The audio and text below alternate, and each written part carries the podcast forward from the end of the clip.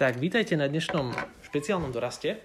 Špeciálne v tom, že e, nestretávame sa všetci, ale stretávame sa len v takom obmedzenom, oklieštenom, oklieštenej zostave, čo je mi aj veľmi ľúto na jednej strane, ale iné možnosti teraz nám nejako nedovolujú, ale chceme aspoň takýmto spôsobom sa nejako stretnúť, aby sme sa úplne neizolovali. A preto som tak uvažoval, že ešte budem rozprávať s vedúcimi, že vlastne každý týždeň e, by sme urobili nejakú takú zostavu dorastiakov piatich a že vlastne každý týždeň by sa nejaký iný stretli, aby sme neboli bez toho osobného kontaktu. Takže dneska tu je Alex, Ela, Lea, Janka a Filip.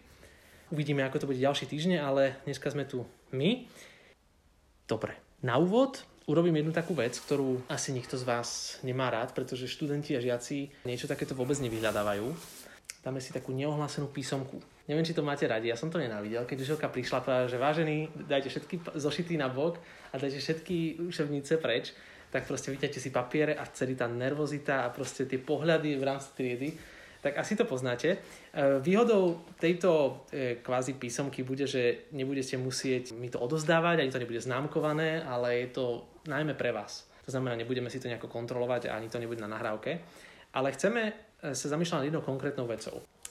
Predstavte si, že ja som išiel teraz po ulici a nejaký taký bezdomovec išiel okolo mňa a proste poranil ma na chrbát nejakým nožikom alebo niečím, ja krvácam. Rýchlo som sa nejako prišiel a mám posledných 20-30 minút života. Stretnem vás a vašou úlohou bude mne povedať evanelium. Skúste na papier, možno veci, myšlienky, ktoré vám napadnú, ktoré by ste mi povedali. Kebyže máte kebyže ma stretnete a chcete mi povedať evanelium, čo také by to bolo. Ja dám teraz pauzu, chcem pozvúť aj vás, čo to počúvate, aby ste dali teraz si ten, tú pauzu, zobrali papiera, pero alebo cerusku a zapisovali si veci, ktoré vám napadnú. Nejaké konkrétne veci, ktoré by ste mi povedali. Ak, tam, ak vám napadnú nejaké verše alebo ak čokoľvek, čo vám napadne, skúste, skúste si to teraz napísať. Tak a teraz pokračujeme po tých pár minútach, kedy ste si to e, všetci zapisovali. Teraz vás chcem všetkých poprosiť, aby ste si otočili tento papier, na ktorý ste doteraz písali. Budeme sa teraz trošku rozprávať práve o Evangeliu. Veľmi chcem, aby dnešný doraz bol pre vás veľmi praktický. To znamená, aby to nebolo len, že si to odsedíme alebo vypočujeme a potom dáme mobil na bok, ale aby sme sa mohli skutočne zamyslieť na to podstatou. Budeme si zapisovať rôzne veci, ale keď aj si to nestihnete vyhľadať v Biblii, v prvom rade vás chcem poprosiť, aby ste sa nenechali vyrušiť tým, že ideme teraz niečo hľadať a presne, že kde to konkrétne je. Ak si to nestihol nájsť, radšej počúvaj, ale aby si chytil tú podstatu. Ja keď som bol v vašom veku, tak som mal veľmi útržkovité poznanie ohľadom Evanielia. To znamená, ja som od detstva taktiež vyrastal v kresťanskom prostredí. Väčšina, väčšina asi z vás vyrastala, niektorí nie, ale to vôbec nevadí. A ja som od detstva sa učil rôzne verše, či na besiedkách, na táboroch a proste na víkendovkách a na dorastoch, na mládežiach a tak ďalej. Čiže mal som taký, že wow, že tento verš som už niekedy počul, tento verš som už niekedy počul, ale v skutočnosti mi to nedávalo taký ten celistvý, celistvú logiku, takú súvislosť. Predstavte si, že som automechanik, alebo že chcem byť automechanikom. Ja môžem vedieť, na čo je výfuk, môžem vedieť, na čo je stierač, môžem vedieť, na čo je, ja neviem, olej do motora, môžem vedieť, kde je nádrž, ale ak nebudem mať takúto súvislosť, že ako to teda celé funguje, ako súvisí motor s výfukom, ako súvisí riadiaca páka. A keď sa budem učiť túto súvislosť, tak zrazu budem vidieť, že aha, tak takto to spolu súvisí. A zrazu budem mať úplne iné porozumenie o tom, ako funguje vlastne auto. A dneska chcem, aby sme porozumeli, ako funguje takéto auto. Ako funguje to evanelium v, tako, v takej, takom celku.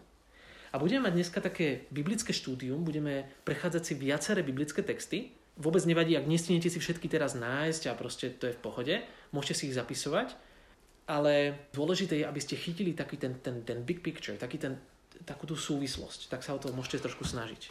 A napíšte si na ten svoj papier, ktorý máte, na tú čistú stranu, 1, 2, 3, 4, 5, 6 pod seba. Takže pod seba 1, 2, 3, 4, 5, 6.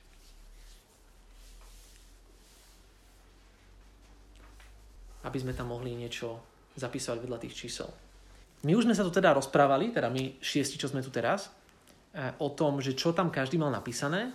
Každý tam možno niečo obsiahol, možno aj vy, čo nás počúvate, každý tam niečo obsiahol, Niektoré veci boli OK, niektoré veci neboli OK a niektoré veci mohli byť v pohode tak, že máme tam nádrž, ale nemáme tam motor.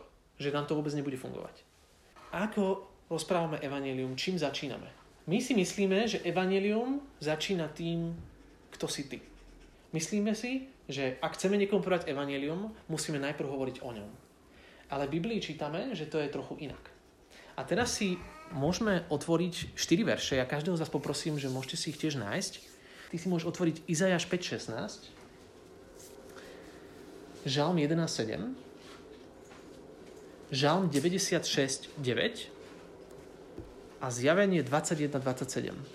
Bolo by dobré, aby ste si stihli aj tie adresy napísať, hej? Čiže vedľa tej jednotky, dáme si tam najprv vedľa tej jednotky taký názov, že je to svetý a spravodlivý Boh. Takže jedna, svetý a spravodlivý Boh. Dobre, tak poprosím najprv Filipa, že by prečítal Izajaša 5.16. Pri súde bude povýšený hospodin zástupov, svetý Boh ukáže svoju svetosť spravodlivosti. Uh-huh. To znamená, je tu presne toto predstavenie spravodlivého a svetého Boha. Môžeme ešte ďalší text si prečítať, Janka? Hospodin je preto spravodlivý, miluje spravodlivé skutky. Úprimne uvidia jeho tvár. Takže opäť tu je spravodlivosť. Hospodin miluje spravodlivé skutky. Pamätajme si túto jednu frázu, že hospodin miluje spravodlivé skutky. Že hospodin je teda aký? Je spravodlivý a ešte? Svetý. Svetý. Čo to znamená svetý? Spravodlivý znamená, že on nekoná žiaden hriech a svetý znamená, že on je oddelený od každého hriechu. Môžeme si prečítať zjavenie 21 a 27. A nevojte do nič nečisté, ani kto pácha ohavnosť a lož. Vojte Mhm. len tí, čo sú zapísaní v baránkovej knihe života. Čiže do neba nevojde nič, čo je nečisté. Žiaden človek, ktorý pácha ohavnosť a lož. V tom sa dokazuje tá Božia svetosť. Čiže tá prvá správa znie, že hospodín alebo náš Boh spravodlivý, ten, kto stvoril tento svet, je svetý. Je spravodlivý a svetý. To znamená, že on nekoná hriech, v ňom nie je hriech a on je oddelený od každého hriechu. Lea, môžeš ešte ty prečítať? Klanajte sa hospodinovi v jeho svetej nádere, chvejí sa pred ním celá zem. Uh-huh. Takže tam sa tiež píše o tom, že je v svetej nádhere alebo svetej, v svetej kráse. Za chvíľku budete vidieť, že prečo sme začali práve tu. Prečo sme nezačali človekom, ale prečo sme začali Bohom. Že kým je vlastne Boh. Teraz pôjdeme na bod číslo 2. Chcem sa vás pýtať, čo si myslíte, že môže byť pod tou dvojkou. Keď si predstavíte evanelium, aby sme išli postupne, aby sme mali také logické nejaké veci, ktoré spolu navzájom súvisia. Keď v jednotke sme hovorili o svetom a spravodlivom Bohu, čo by mohlo byť číslo 2? Keď si predstavíte taký vláčik evanelia, tak čo môže byť na druhom mieste? Čo je ten druhý vagón? Tak môžeme si otvoriť niekoľko textov a možno zistíme, na, zistíme z toho. Saška, ty si môžeš otvoriť Rímanom 3, 20.23. To je 20. a 23. verš. Čiže Rímanom 3, 20 a 23.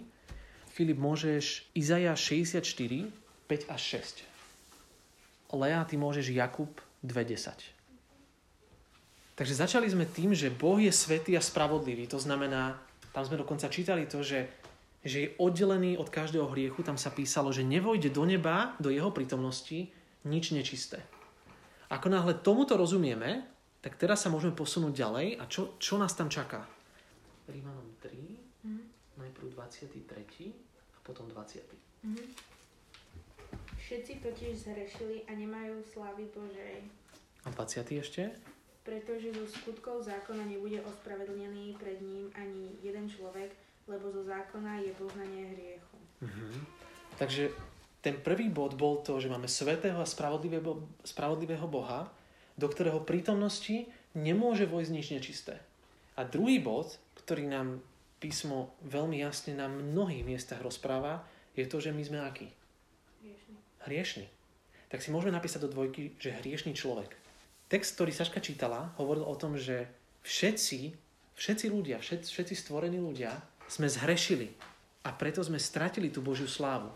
Predstavte si to tak, že Pán Boh, keď stvoril túto zem, tak všetko bolo dokonalé, všetko bolo spravodlivé, všetko bolo čisté, pretože tu nebol hriech.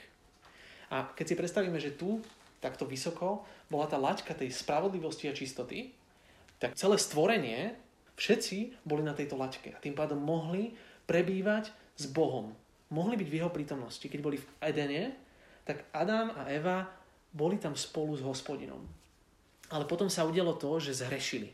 A tým, že zhrešili, tak oni z tejto vysokej laťky spadli úplne na zem. Oni stratili tú Božiu slávu. To znamená, že oni už nemohli naďalej prebývať v jeho prítomnosti. A ako si čítala, tam sa píše, že zo skutkov zákona nebude ospravedlený pred ním ani jeden človek. Pretože zo zákona je poznanie hriechu. To znamená, oni sa nedokázali z tej zeme nejako vyšplhať naspäť hore. Čiže máme tu svetého a spravodlivého Boha, ktorý všetko stvoril. Máme tu človeka, ktorého stvoril do záhrady Eden a tento človek zhrešil. Ten človek padol úplne na zem. Do mŕtvoty, do nečistoty, do špiny, do neprávosti. Izaja 64, 5 a 6. Môžeš prečítať. Všetci sme boli ako nečistí, všetky naše spravodlivé skutky boli ako poškvrnené rúcho, všetci sme zvedli ako lístie, naše viny nás odnášali ako vietor. Nikto nevzýva tvoje meno, neprevúdza sa, aby sa pripútal k tebe, lebo si pred nami skryl tvoju tvár a nechal si nás v moci našich vín. Uh-huh. Tam sa doslova píše, že sme v moci našich vín. My sme zotročení hriechu. V tej prvej časti, ja vám to ešte raz prečítam, skúste počúvať, lebo nemáte to všetci otvorené. Tam sa píše, že všetka naša spravodlivosť bola ako poškvrnené rúcho. Predstavte si, že my sme na tej zemi, tu vysoko, je tá, ten parametr alebo štandard hospodinovej svetosti a spravodlivosti. My sme tu na zemi a tie najlepšie skutky, ktoré my dokážeme urobiť, to úplne najlepšie, čo ty a ja dokážeme kedy urobiť, môžeme pomôcť všetkým bezdomovcom, ktorí existujú na Slovensku. Môžeme pomôcť všetkým seniorom, môžeme robiť charity, môžeme e, všetok majetok rozdať. To najlepšie, čo si vieš predstaviť, že ty by si bol schopný urobiť, alebo bola schopná urobiť, to je málo. Tento verš doslova píše, že to, tá naša spravodlivosť je ako nečisté rúcho alebo poškvrnené rúcho. To znamená niečo, čo je úplne bez akejkoľvek hodnoty. Niečo, čo, je, čo stratilo svoju hodnotu, niečo, čo nemá tú Božiu slávu. Takže vidíme, že svetý a spravodlivý Boh, keď sa my porovnáme s týmto svetým a spravodlivým Bohom, tak zistíme, že naše srdcia vôbec nie sú také čisté, ako majú byť. A nesplňame ten parameter. Poďme ešte Jakuba 2.10. Lea, ty máš? Ja, hej. Veď keby niekto zachoval celý zákon, ale prestúpil by ho v jednom prikázaní, previnil by sa proti všetkým. Presne tak. Čiže stačí porušenie jedného prikázania na to, aby sme stratili poslušnosť v každom jednom prikázaní. A presne toto dokazuje tú Božiu svetosť. Pán Boh je tak čistý a spravodlivý, že on nedovoluje ani, ani malinký odklon od tej jeho spravodlivosti. Keď len v jedinej veci by si zlyhal a padol. Inak sa ťa spýtam, Lea, koľko klamstiev si povedala za svoj život? Nespočet. A ja. Každý jeden z nás. Neexistuje niekto medzi nami ľuďmi, ktorý by bol spravodlivejší ako tí ostatní na základe samého seba. Všetci sme úplne na zemi. Všetci sme dokonca až pod zemou. Pretože my sme nezrešili len raz ani dvakrát. A klamstvo, keby bol našim jediným problémom, tak to by bolo ešte dobré, ale ani to by nám nepomohlo. Boli ste niekedy hore o nejakej druhej, tretej v noci? posledné dni. Ja som, mne sa to podarilo, lebo Dorotka nám niekedy nás obudí. A vonku je tma. A som sa tak pozrel vonku a videl som hviezdy. Premýšľali ste nad tým, že prečo teraz, keď je pol šiestej, tie hviezdy nevidíme? Ako je možné, že tie hviezdy teraz nevidíme? Keď svieti slnko, tak my nevidíme tú čiernotu. My nevidíme tú tmu. V momente, keď to slnko zájde, tak sa tá obloha ukáže taká, aká naozaj je. A v tom momente tie hviezdy svietia. A veľmi rovnako je to s Božou svetosťou. Ak si predstavte Boha, tá, tá jeho svetosť, tá jeho nádhera, ju o mnoho viac vidno vo svetle našej hriešnosti. A naopak, naše hriechy vidno o mnoho viac vo svetle jeho spravodlivosti a svetosti. Inými slovami, Nebudeš si myslieť, že si hriešný, pokiaľ nezistíš, aký svetý a spravodlivý je Boh. Pokým nezistíš, aký vysoký je tento parameter Božej svetosti a spravodlivosti, dovtedy si sám pred sebou budeš možno pripadať ako dobrý človek. A mnoho ľudí sa dnes považuje za dobrých ľudí. Ale písmo nám hovorí, že, že sme hriešni. A že to je obrovský problém. A keď sme sa rozprávali a ste mi hovorili mm, tie veci, ktoré ste si napísali o Evangeliu, aj vy, čo nás počúvate, si to môžete pozrieť. Koľký z vás prišli k problému, že, že my ľudia máme obrovský problém že sme hriešni. Že Boh, súdca, svetý a spravodlivý, keď sa dá vedľa hriešného človeka, tak on musí pohltiť, musí potrestať ten hriech. Niektorí z vás o hriechu ani len nepovedali slovo. Možno sami si skontrolujte, pozrite sa na tú stranu druhú, či tam máte nejakú zmienku o hriechu. Ale takto dneska je, že ľudia veľmi plitko rozumejú evaneliu, veľmi málo rozumieme evaneliu, si myslíme, že evanelium je to, keď povieme ľuďom, že Boh ťa miluje. A poď k Ježišovi. Ale to samo o sebe vôbec nie je evanelium. Takže rozprávali sme ten prvý vagón, alebo mm, tá, ten prvý bod bol o tom, že Boh je svetý a spravodlivý. Druhý bod je to, že človek je hriešný. Čo podľa vás môže byť tým tretím bodom, tak, takým logickým, čo z tohto môže vyplývať? Čo môže byť na tom treťom mieste v rámci Evanielia? Dajte si po tú trojku Boží hnev. Je to také paradoxné, pretože keď, si, keď niekto chce rozprávať o Evangeliu, tak o Božom hneve mu takmer ani nenapadne. Ideme hneď do Božej lásky. Rozprávame o bezpodmienečnej Božej láske. Ale teraz uvidíme v písme na viacerých miestach, že Boží hnev je absolútne základná súčasť Evanelia. Bez Božieho hnevu nebude, nebudeme rozumieť celému Evaneliu tak môžeme opäť, porozdávam nejaké verše. Ján 3, 36. Janka, ty môžeš Rímanom 1.18. Lea, Žalm 5, 5 až 7. Ela, ty môžeš Izajáša 26, 21. Saška, ty môžeš Židom 10, 31. Toto je veľmi dôležité, aby ste aj počúvali, aby ste si to možno aj sami našli, pretože to nie je môj vymysel, že rozprávame o Božom hneve. To nie je ani vymysel nejakého kazateľa. Našou túžbou je, aby naše evanelium bolo čo najbližšie alebo úplne zhodné s tým, čo vidíme v Biblii. Čiže budeme teraz čítať niektoré verše. Rímanom 1.18. Boží hnev sa totiž zjavuje z neba proti každej nebezbožnosti a nepravosti ľudí, ktorí nespravodlivosťou prekážajú pravde. Uh-huh. Takže Boží hnev sa zjavuje proti každej jednej bezbožnosti a každej jednej neprávosti. Spýtam sa vás, už ste niekedy urobili nejakú vec, ktorá je bezbožná, sa môže nazvať neprávosťou? Ja áno. Množstvo. A tento text nám hovorí, že Boží hnev sa zjavuje proti každej jednej mojej bezbožnosti a neprávosti. Môžeme Žalm 5, 5 až 7. Ty predsa nie si božstvo, sa v bezbožnosti kochá, u teba nešlachetný nemá miesta. Povyšenci pred tebou neobstoja, nenávidíš všetkých, čo páchajú neprávosť. Vyhubí žulhárov, bilačný a klanár sa hospodie, hospodinovi protiví. Uh-huh. Toto je veľmi dôležitý, dôležitý text. Aby to bolo bližšie na mikrofón, tak to prečítam. Lebo ty nie si Bohom, ktorý má záľubu v bezbožnosti. U teba nemá miesta nešlachetník. Chvastaví sa ti nesmú postaviť pred oči. Ty nenávidíš všetkých, ktorí páchajú neprávosť.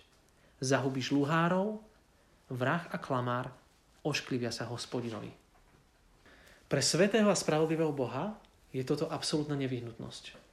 Na začiatku sme čítali, ja som vám povedal, zapamätajme si to, tam sa písalo, že hospodin je spravodlivý a miluje spravodlivé skutky.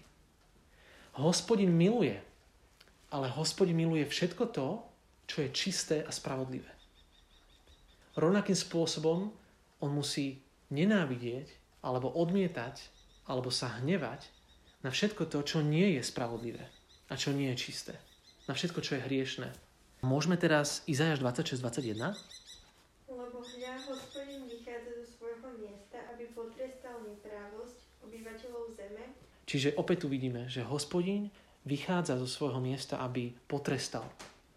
Môžeme Židom 10.31? Je hrozné upadnúť do rúk živého Boha. Uh-huh.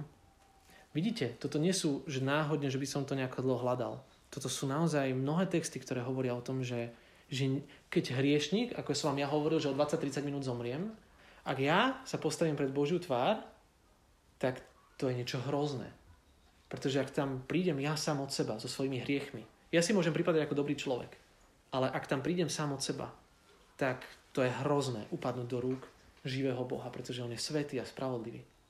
A prečítam vám ešte jeden text. Nemusíte si ho hľadať, počúvajte. Príslovia 6, 16 až 19. Môžete si to zapísať. Príslovia 6, 16 až 19. A tam sa píše. 6 vecí nenávidí hospodin a 7 je pre neho ohavnosťou. Takže 6 vecí nenávidí hospodin a 7 je pre neho ohavnosťou. Pyšné oči, to je prvé. Lživý jazyk. Ruky prelievajúce nevidnú krv. Srdce, čo zákerné zámery snuje. Nohy, čo chvatne bežia k zlému. 6. Falošného svetka, ktorý sypí lož. A 7. Toho, ktorý rozsieva nesvár medzi bratmi. Takže vidíme tu, že 6 vecí nenávidí hospodina, 7 je pre neho ohavnosťou. Všetko, čo je nesveté, sa Bohu protiví. Je to niečo, čo on kvôli svojej svetosti, kvôli svojej spravodlivosti musí trestať. Takže máme bod 1, že Boh je svetý a spravodlivý. Bod 2 je, že človek je hriešný. Tretí bod bol, že Boží hnev. Čo podľa vás môže byť tým štvrtým bodom? Napada niekomu nejaká možnosť? Tak vám pomôžem textami, dobre? Janka, môžeš Izajáš 53, 5. a 6. verš? Ela, môžeš zjavenie 5.9. Saška, Matúš 20.28. Lea, ty môžeš 1. Jánov 3.5. A Filip Židom 10.14. Môžeme začať Izajašom 53, 5 a 6. On však bol prebodnutý za naše hriechy, zdrvený za naše nepravosti. Trest, ktorý nám priniesol pokoj, spočilnul na ňom a pre jeho rány sa nám dostalo uzdravenie. Všetci sme blúdili ako ovce, každý išiel svojou cestou. Ale hospodin na neho uvalil nepravosti nás všetkých. Uh-huh. Takže on bol prebodnutý pre naše priestupky. Čo môže byť ten štvrtý bod? Presne tak. Môžete si napísať dielo Ježiša Krista. Takže štvrtý bod dielo Ježiša Krista. Prvý bod sme mali spre, spravodlivý a svetý Boh. Druhý je, že človek je hriešný. Z toho vyplýva, že je tu Boží spravodlivý hnev voči človeku. A štvrtý je, že Pán Ježiš Kristus prišiel na túto zem. Môžeme čítať ďalej. Zjavenie 5.9. A spievali novú pieseň, hoden si vziať knihu a otvoriť jej pečate, lebo si bol zabitý a svojou krvou vykúpil si Bohu svojich z každého kmeňa i jazyka, ľudu i národa. Uh-huh. Takže pán Ježiš, a to už tu aj zaznelo, to, som, to si myslím, že ty Lea hovorila v tom úvode, že pán Ježiš bol ten, ktorý sa narodil na túto zem, on je svetý a spravodlivý, pretože on je ten Boh, o ktorom čítame v starej zmluve. A on prišiel na túto zem, narodil sa a žil dokonalý život. Tak si predstavte, všetky tie veci, ktoré som ja kedy vykonal zle, tak on ich vždy vykonal správne. Počas celého svojho života on neurobil jeden jediný hriech. A ako vieme, ako sme aj čítali, on bol potrestaný. To znamená, on bol ukrižovaný, ľudia ho ukrižovali, ale v tom všetkom Boh na ňom vykonal spravodlivosť. Bol si zabitý a svojou krvou vykúpil si Bohu svojich. Z každého kmeňa, jazyka, ľudu aj národa. Čiže pán Ježiš zaplatil tú cenu. Tu je ten Boží parameter, my sme padli sem na zem a pán Ježiš bol ochotný vziať na seba ten trest. Vziať na seba tú váhu toho Božieho, Božieho hnevu. Môžeme ďalej si prečítať? Saška, ty máš Matúš 20-28. Ako ani syn človeka neprišiel, aby jemu slúžili, ale aby on slúžil a dal dušu ako výkupné za mnohých. Takže on dal svoju dušu ako výkupné, ako výkupné za mnohých. To znamená, on vykúpil svojou krvou mnohých ľudí. Môžeme Židom 10.14. Lebo jedinou obeťou navždy zdokonalil tých, čo sa dajú posvetiť. Uh-huh. Takže Pán Ježiš jedinou obeťou zdokonalil tých, čo sa dajú posvetiť. Čiže on zobral hnev voči tým, ktorí sa dajú posvetiť a padol na, na ňo spravodlivý hnev za tie, trest, za tie hriechy. A ja vám ešte prečítam, a to si nemusíte hľadať, 1. Jana 3.5. Vy viete, že on sa zjavil, aby sňal hriechy. A v ňom nie je to hriechu. A potom ešte jeden, ktorý poznáme dobre, ten sme už viackrát na dorastoch spomínali. Toho, ktorý nepoznal hriech, urobil hriechom za nás, aby sme sa my stali v ňom, v Pánovi Ježišovi, spravodlivosťou pred Bohom. Čiže Pán Ježiš zobral naše miesto. Zatiaľ sa nestracate v tých štyroch bodoch? Viete, približne dáva vám to nejaký zmysel? Hej? podľa mňa, keď sa skúšame nad tým zamyslieť, tak nám to trošku dáva zmysel. My do toho ideme trošku do detailov a viaceré tie texty, aby ste sami uvideli, že toto není vytrhnuté z kontextu. Že sa vám teraz hodili aký jeden verš tu, jeden verš tu a hotovo. Ale aby ste mali v tom takú istotu, že vlastne ako to evanelium postupuje. Takže hovoríme teda o pánovi Ježišovi. Ten štvrtý bod je o tom, že pán Ježiš Kristus žil dokonalý život bez, bez jediného zaváhania, nemal žiaden hriech, nemal žiadnu neprávosť. Napriek tomu bol potrestaný, ukrižovaný, bol umúčený, bol, bol zabitý, ale rovnako zvíťazil. Bol skriesený. A samozrejme o tom sú ďalšie mnoho textov, ale to teraz nebudeme hovoriť. Čiže v ňom Boh vykúpil vykúpil všetkých ľudí, ktorí sa dajú posvetiť, všetkých ľudí, ako sme tam čítali, že z každého kmeňa, jazyka, ľudu aj národa. A teraz prichádzame do 5. bodu. Čo podľa vás môže byť 5. bod? Rozprávali sme teda ešte raz. Ideme postupne. Svetý Boh, dvojka, hriešný človek. Tretí bod je, že Boží hnev. Štvrtý bod je o tom, že Pán Ježiš Kristus vykonal to vykupiteľské alebo zástupné dielo. A 5 čo môže byť peťka? Tuší niekto? Čo by tam mohlo asi byť? Mhm, super, viera. Ešte niečo? Tak napíšme si k peťke výzva Evanielia. Takže peťka je výzva Evanielia a do zatvorky si môžete dať pokánie plus viera. Keď Pán Ježiš prišiel na túto zem, viete, aké zneli jeho prvé slova počas jeho služby? Marek 1.15. Naplnil sa čas a priblížilo sa kráľovstvo Božie. Pokánie činte a verte v evanílium. Kvôli tomu Pán Ježiš prišiel, aby nám vysvetlil to evanílium. Takže môžete si Marek 1.15, to bol ten prvý text, a ideme na tie ďalšie. Tak poprosím Filipa, skutky 3.19, Janka, skutky 17.30, Lea, ty môžeš Rímanom 10.4, Ela, ty môžeš 1. Mojžišová 15.6 a Saška, ty môžeš Efeským 2, 8.9. Dobre, tak kto máte, môžete. Skutky 3.19. Kajajte sa a obráte sa, aby boli zoperené vaše hriechy. Mhm, stačí. Takže kajete sa a obráte sa. To znamená, rozpoznajte, že ste hriešni, vyznajte to, olutujte to, obráte sa od toho, to znamená, ja idem jedným smerom, a keď sa mám obrátiť a kajať sa z hriechov, tak to znamená, že ja poviem, že týmto smerom nechcem ísť. Odmietam ten starý život, ja sa chcem otočiť a ísť druhým smerom. Ísť za pánom Ježišom. Hej, to je akoby, o tom to je pokánie. Janka, môžeš skutky 17.30 na hlas? Boh už teda nehľadí na časy nevedomosti, ale teraz ľudí napomína, aby všetci a všade robili pokánie. Opäť, pokánie. Čiže výzva Evanelia nie je o tom, že Boh ťa miluje a uver, Výzva Evanielia je o tom, že čím pokánie z hriechov a uver Ježiša Krista. To ešte uvidíme. Hej. Čiže to pokánie je tam veľmi dôležité. Dneska sa veľmi často vynecháva. Dneska sa o hriechu rozpráva veľmi málo. A ľudia, ktorým zvestujeme akože evanelium, tak si my myslíme, že im hovoríme evanelium, ale ak im nepovieme niečo o hriechu, ak im nepovieme tú podstatu, kvôli čomu sa musia odvrátiť od svojho starého života, kvôli čomu majú uveriť v Pána Ježiša, tak eh, my učíme de facto úplne iné evanelium. My nie sme tí, ktorí sú verní tomu evaneliu, ak takéto veci rozprávame. Takže, takže výzva evanelia je o pokání. Môžeme ďalej. Rímanom 10.4. Veď zákona je Kristus, aby spravodlivosť dosiahol každý, kto verí. Každý, kto verí. Čiže výzva evanelia je pokánie a viera. Ako tu je napísané, aby sa spravodlivosti dostalo každému veriacemu. Teda ešte raz, svetý a spravodlivý Boh, tu sme my na zemi, a jediný spôsob, ako my môžeme byť pred Bohom prijatí, je, že činíme pokánie z riechov a uveríme v Ježiša Krista, ktorý má tú spravodlivosť, ktorú my potrebujeme. To nie je tak, že my sme tu na zemi a tým, že my budeme 6 krát poslúchať, niektoré veci dobre urobíme, potom spadneme, potom zase hodíme hore a takto tancujeme hore dole. My sme stále na zemi sami od seba. Jedine v Kristovi, keď si, tak si spravodlivý.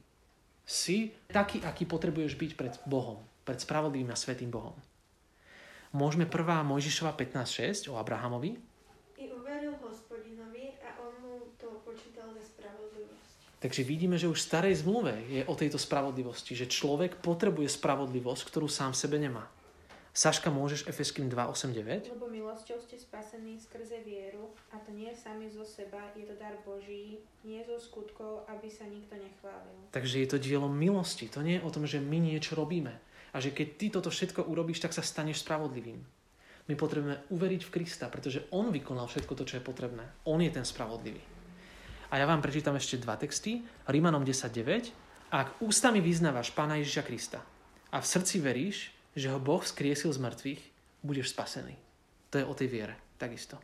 Filipským 3.9. Aby som aj sám bol v ňom taký, ktorý nemá vlastnej spravodlivosti zo zákona. To znamená, on nebol schopný naplniť všetok, ten zákon, pretože to nie je možné.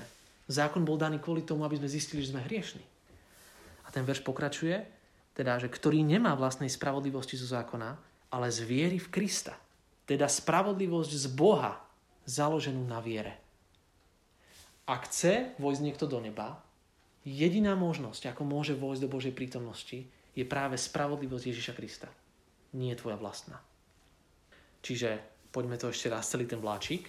Svetý Boh, bod 2 je hriešný človek, tretí bod je Boží hnev, štvrtý bod je dielo Ježiša Krista, piatý bod je výzva Evanielia, v zátvorke vieme, že to je pokánie a viera. A čo môže byť teraz šiestý bod? Môžete si napísať duchovný rast. A toto už je posledné kolo textov. Dalo by sa to nazvať taktiež nasledovanie pána Ježiša, dalo by sa to nazvať posvetenie a rôzne iné názvy. My vieme, že keď zasadíme nejaký stromček, keď zasadím jabloň, tak mi asi bude prinášať jabloň. A my keď sme doteraz zasadili teda evanelium, tak ovocím tohto stromu bude nejaké ovocie. A to ovocie popisuje Božie slovo na rôznych miestach. Tak teraz si môžeme o tom niečo prečítať. 2. Korinským 5.17, Janka Filipským 2.13, Kolosanom 3.5, Židom 12.14 a Rímanom 6.2. Takže môžeme začať tým 2. Korinským 5.17. Skúste aj počúvať popri tom, ako hľadáte. Preto ak je niekto v Kristovi, je nové stvorenie. Staré veci sa pominuli a hľa, nastali nové. Uh-huh, takže je tu zmena osobnosti, je tu nejaké znovuzrodenie, je tu nové stvorenie. Čiže ak niekto činil pokánie a uveril, tak to znamená, že na ňom je vidno taký ten zásah hospodinov. Je vidno, že hospodin z neho spravil nejaké nové stvorenie. A tie staré veci z jeho života sa pominuli a nastali nové. To znamená, ten človek Pamätáte si na víkendoch, keď sme rozprávali o tom, že neviem, koľko ste tam vtedy boli? Hovorili sme o znovu zrodení, o tom, že Pán Boh nám vyťahuje, čo nám vyťahuje z nás? To staré, alebo z srdce. Presne tak. Kamenné srdce z nás vyťahuje. To znamená, tá stará mŕtva naša prirodzenosť, to naše hriešne ja, to staré kamenné srdce nám bolo vyťahnuté a skrze znovu zrodenie nám Pán Boh dal čo dovnútra? Nové. Mesité. Nové mesité srdce. A to nové mesité srdce žije. A to nové mesité srdce pumpuje krv. To znamená, že my navonok môžeme vidieť, že wow, ja môžem sa pohybovať, pretože ja vo vnútri niečo vo mne žije. A presne o takomto ovoci alebo takýchto nejakých dôsledkoch na náš život hovorí Biblia na rôznych miestach. Toto bolo jedno z nich, že staré veci pominuli a nastali nové. To znamená, že človek už nechce konať tie staré veci, nechce byť hriešný, nechce byť v hriechu, chce vychádzať z neho von. Túži po Kristovi, túži ho nasledovať, túži za ním. Môžeme čítať ďalej. Filipským 2.13. Veď Boh pôsobí vo vás, že chcete i konáte, čo sa jemu páči. Uh-huh, tak vidíme, že to zrazu je aj Božie dielo, to spasenie alebo toto posvetenie, toto, najmä teda toto posvetenie, o, ňom hovoríme, to nie je, že my by sme išli teraz, že ja som uveril v Pána Ježiša nejako v hlave, dobre, odmietol som niečo a ja idem teraz robiť nejaké skutky. Vidíme, že to Pán Boh robí v nás. Vidíme, že to, to celé spasenie je Božie dielo v nás. Takže Boh je ten, ktorý pôsobí v nás, aby sme chceli aj činili nad svoju dobrú vôľu. To nie sme my sami. Kolosanom 3.5, čo nám tam hovorí? Umrtvuje teda to, čo je vo vašich údoch pozemské, smilstvo, čistotu vášeň, zlú žiadostivosť a lakomstvo, ktoré je modlo službou. Uh-huh. Takže my sme povolaní k tomu, aby sme všetok náš hriech umrtvovali. To znamená bojovali s ním. Čiže keď sme novým stvorením, tak my máme ešte vo svojich životoch hriech. A ja mám vo svojom živote hriech. Ale to ovocie, ktoré prináša to nové, nové narodenie, nové stvorenie, je to, že ja už nechcem byť v tých veciach. Prečo? Pretože som sa dopočul o tom, že som si zaslúžil Boží hnev. A pretože Pán Ježiš ho za mňa zniesol. A že ja som v ňom skrytý. A keď on daroval pre mňa všetko, tak aj ja chcem pre neho všetko darovať. Chcem za nimi, chcem jeho nasledovať. Možno Židom 12.14. Hľadajte pokoj s každým človekom i posvetnosť, bez ktorej nikto ne, neuvidí pána. Uh-huh. Takže my máme rásť v tomto posvetení. Na jednej strane vidíme, že bez posvetenia pána Ježiša my nemôžeme vojsť do neba. A na druhej strane tam vidíme aj to, že my potrebujeme rásť v tomto posvetení. My nemôžeme asi povedať, super, ja môžem prekryžiť nohy, pretože ja už som zachránený. To nie je tak. Ak som uveril v Krista, tak to musí mať radikálny dopad na môj život. Pretože Boh so mnou neprestane jednať. On bude v mojom živote konať. Môžeme Rímanom 6.2? Vôbec nie, ktorí sme umreli hriechu, ako budeme žiť v ňom. Jasné, keď sme umreli tomu hriechu, keď sme sa odvrátili od tej starej bezbožnosti, ako by sme mohli v tom hriechu ešte žiť? To je úplne nereálne. To je úplná hlúposť. Ešte dva verše prečítam Filipským 1.6, počúvajte. Som presvedčený, že ten, ktorý započal vás dobré dielo, ho aj dokoná do dňa Ježíša Krista. To znamená, že Pán Ježiš je tou pečaťou na našom srdci. Kolosanom 1.10. Aby ste chodili hodný pána, na jeho úplnú ľúbosť, aby ste prinášali ovocie v každom dobrom skutku, aby ste rástli v poznaní Boha. Takže my sme pozvaní do toho nie do nejakej pasivity. My sme pozvaní do služby. My sme pozvaní do, do radosti, do radostnej poslušnosti. Keď si to takto zhrniete a porovnáte si to s tou prvou stranou, tak to a samozrejme, zvestovanie Evanelia nemusí trvať ani 40 minút, ani 50 minút. Ale ak chcete rozumieť, o čom je Evangelium, ktoré máme zvestovať, ktoré máme žiť, ktoré máme veriť, tak potrebujeme tie korene nášho stromu zapustiť hlbšie. Takže kvôli tomu sme si všetky tieto veci prechádzali. A ja tu mám niektoré ešte také myšlienky, ktoré na záver by som chcel povedať. Pamätajte na to, že nie je to tak, že by sme uverili v Pána Ježa Krista, sme zachránení a teraz ideme nejaké dôležitejšie veci v našich životoch robiť. To evanelium musí byť identitou celého nášho kresťanského života. O tom to je. To nie je len nejaký začiatok, nejaká štartovacia línia a potom ideme riešiť nejaké iné dôležitejšie veci. Ak neporozumieme evaneliu v takej hĺbke a správne, ak, ak ho neporozumieme správne, tak nám nebudú dávať správny zmysel všetky varovania, všetky príkazy, všetky nariadenia, možno pre církev alebo pre jednotlivcov, nebudú dávať zmysel ani požehnania a proste zablúdime do rôznych učení, pretože my potrebujeme najprv rozumieť a správne zachytiť to evanelium. Druhá vec, ktorú vám poviem, je to, že pamätaj na to, že nikdy, nikdy, nikdy neprestaneš potrebovať evanelium. Nikdy neprestaneš potrebovať Ježiša Krista, ak si kresťan. Tretia vec je to, že toto evanelium potrebuješ kázať sám sebe ja si musím tie veci pripomínať. Všetkých tých 6 vecí. Ako náhle som nevďačný, ja si potrebujem spomenúť na to, čo som si zaslúžil. Ako náhle som ľahostajný, alebo ako náhle som v hriechu, ja potrebujem si uvedomiť, akú cenu zaplatil Pán Ježiš. Celé to evanelium je veľmi kľúčové na to, aby sme mohli rásť, na to, aby sme mohli vedieť, čo máme v tomto živote robiť, aby sme mohli poznať Božiu vôľu pre náš život. Štvrtá vec je to, že sa vás pýtam, je toto dobrá správa? Ja som presvedčený, že to je dobrá správa. Ale ak z nej ukrojíme tie menej priateľné veci, ako napríklad o Božom hneve, o Božej spravodlivosti, tak to nebude až taká dobrá správa. Predstavme si, Ela, že máš rakovinu. A prišla by si do mojej ambulancie, ja by som ti povedal, všetko je v poriadku, nemáš sa čo obávať. Možno si povieme, že wow, že toto je tá výborná správa, ktorú som chcel počuť. Ale my najprv potrebujeme počuť aj tú, tú ťažkú správu, tú, tú zložitú správu o našom hriechu, o Božom hneve, o Kristovi, o pokáni, o viere. A až potom ja ti poviem, Ela, ja mám riešenie na tvoju rakovinu. Tak si povieš, že wow, toto je tá dobrá správa, ktorú potrebujem. Toto je to niečo, čo je pre mňa tou jedinou nádejou. A zavriem to tým, že predstavte si, že ste učiteľom na základnej škole. Po prvom ročníku prídu vám deti do druhého ročníka alebo možno aj nejakom vyššom ročníku, to je úplne jedno. A teraz sa ich spýtate, no čo si pamätáte z toho minulého roka? Pamätáte si, ja neviem, napríklad ste sa už učili malú násobilku, hej, neviem, v koľkom ročníku, tak uh, prídu tí deti a oni vám povedia, ja vôbec netuším. Jakže netušíš, že celý rok minulý sme to riešili. Ak nevieš malú násobilku, tak celá tá matematika ti je úplne zbytočná. Nikdy sa neposunieš ďalej. Rovnako je to s evaneliom. Ak my neporozumieme evaneliom, tak sa nikdy nebudeme môcť pohnúť v našich životoch kresťanských ďalej. Pretože to je absolútny základ. Bez toho, bez toho sa to nedá.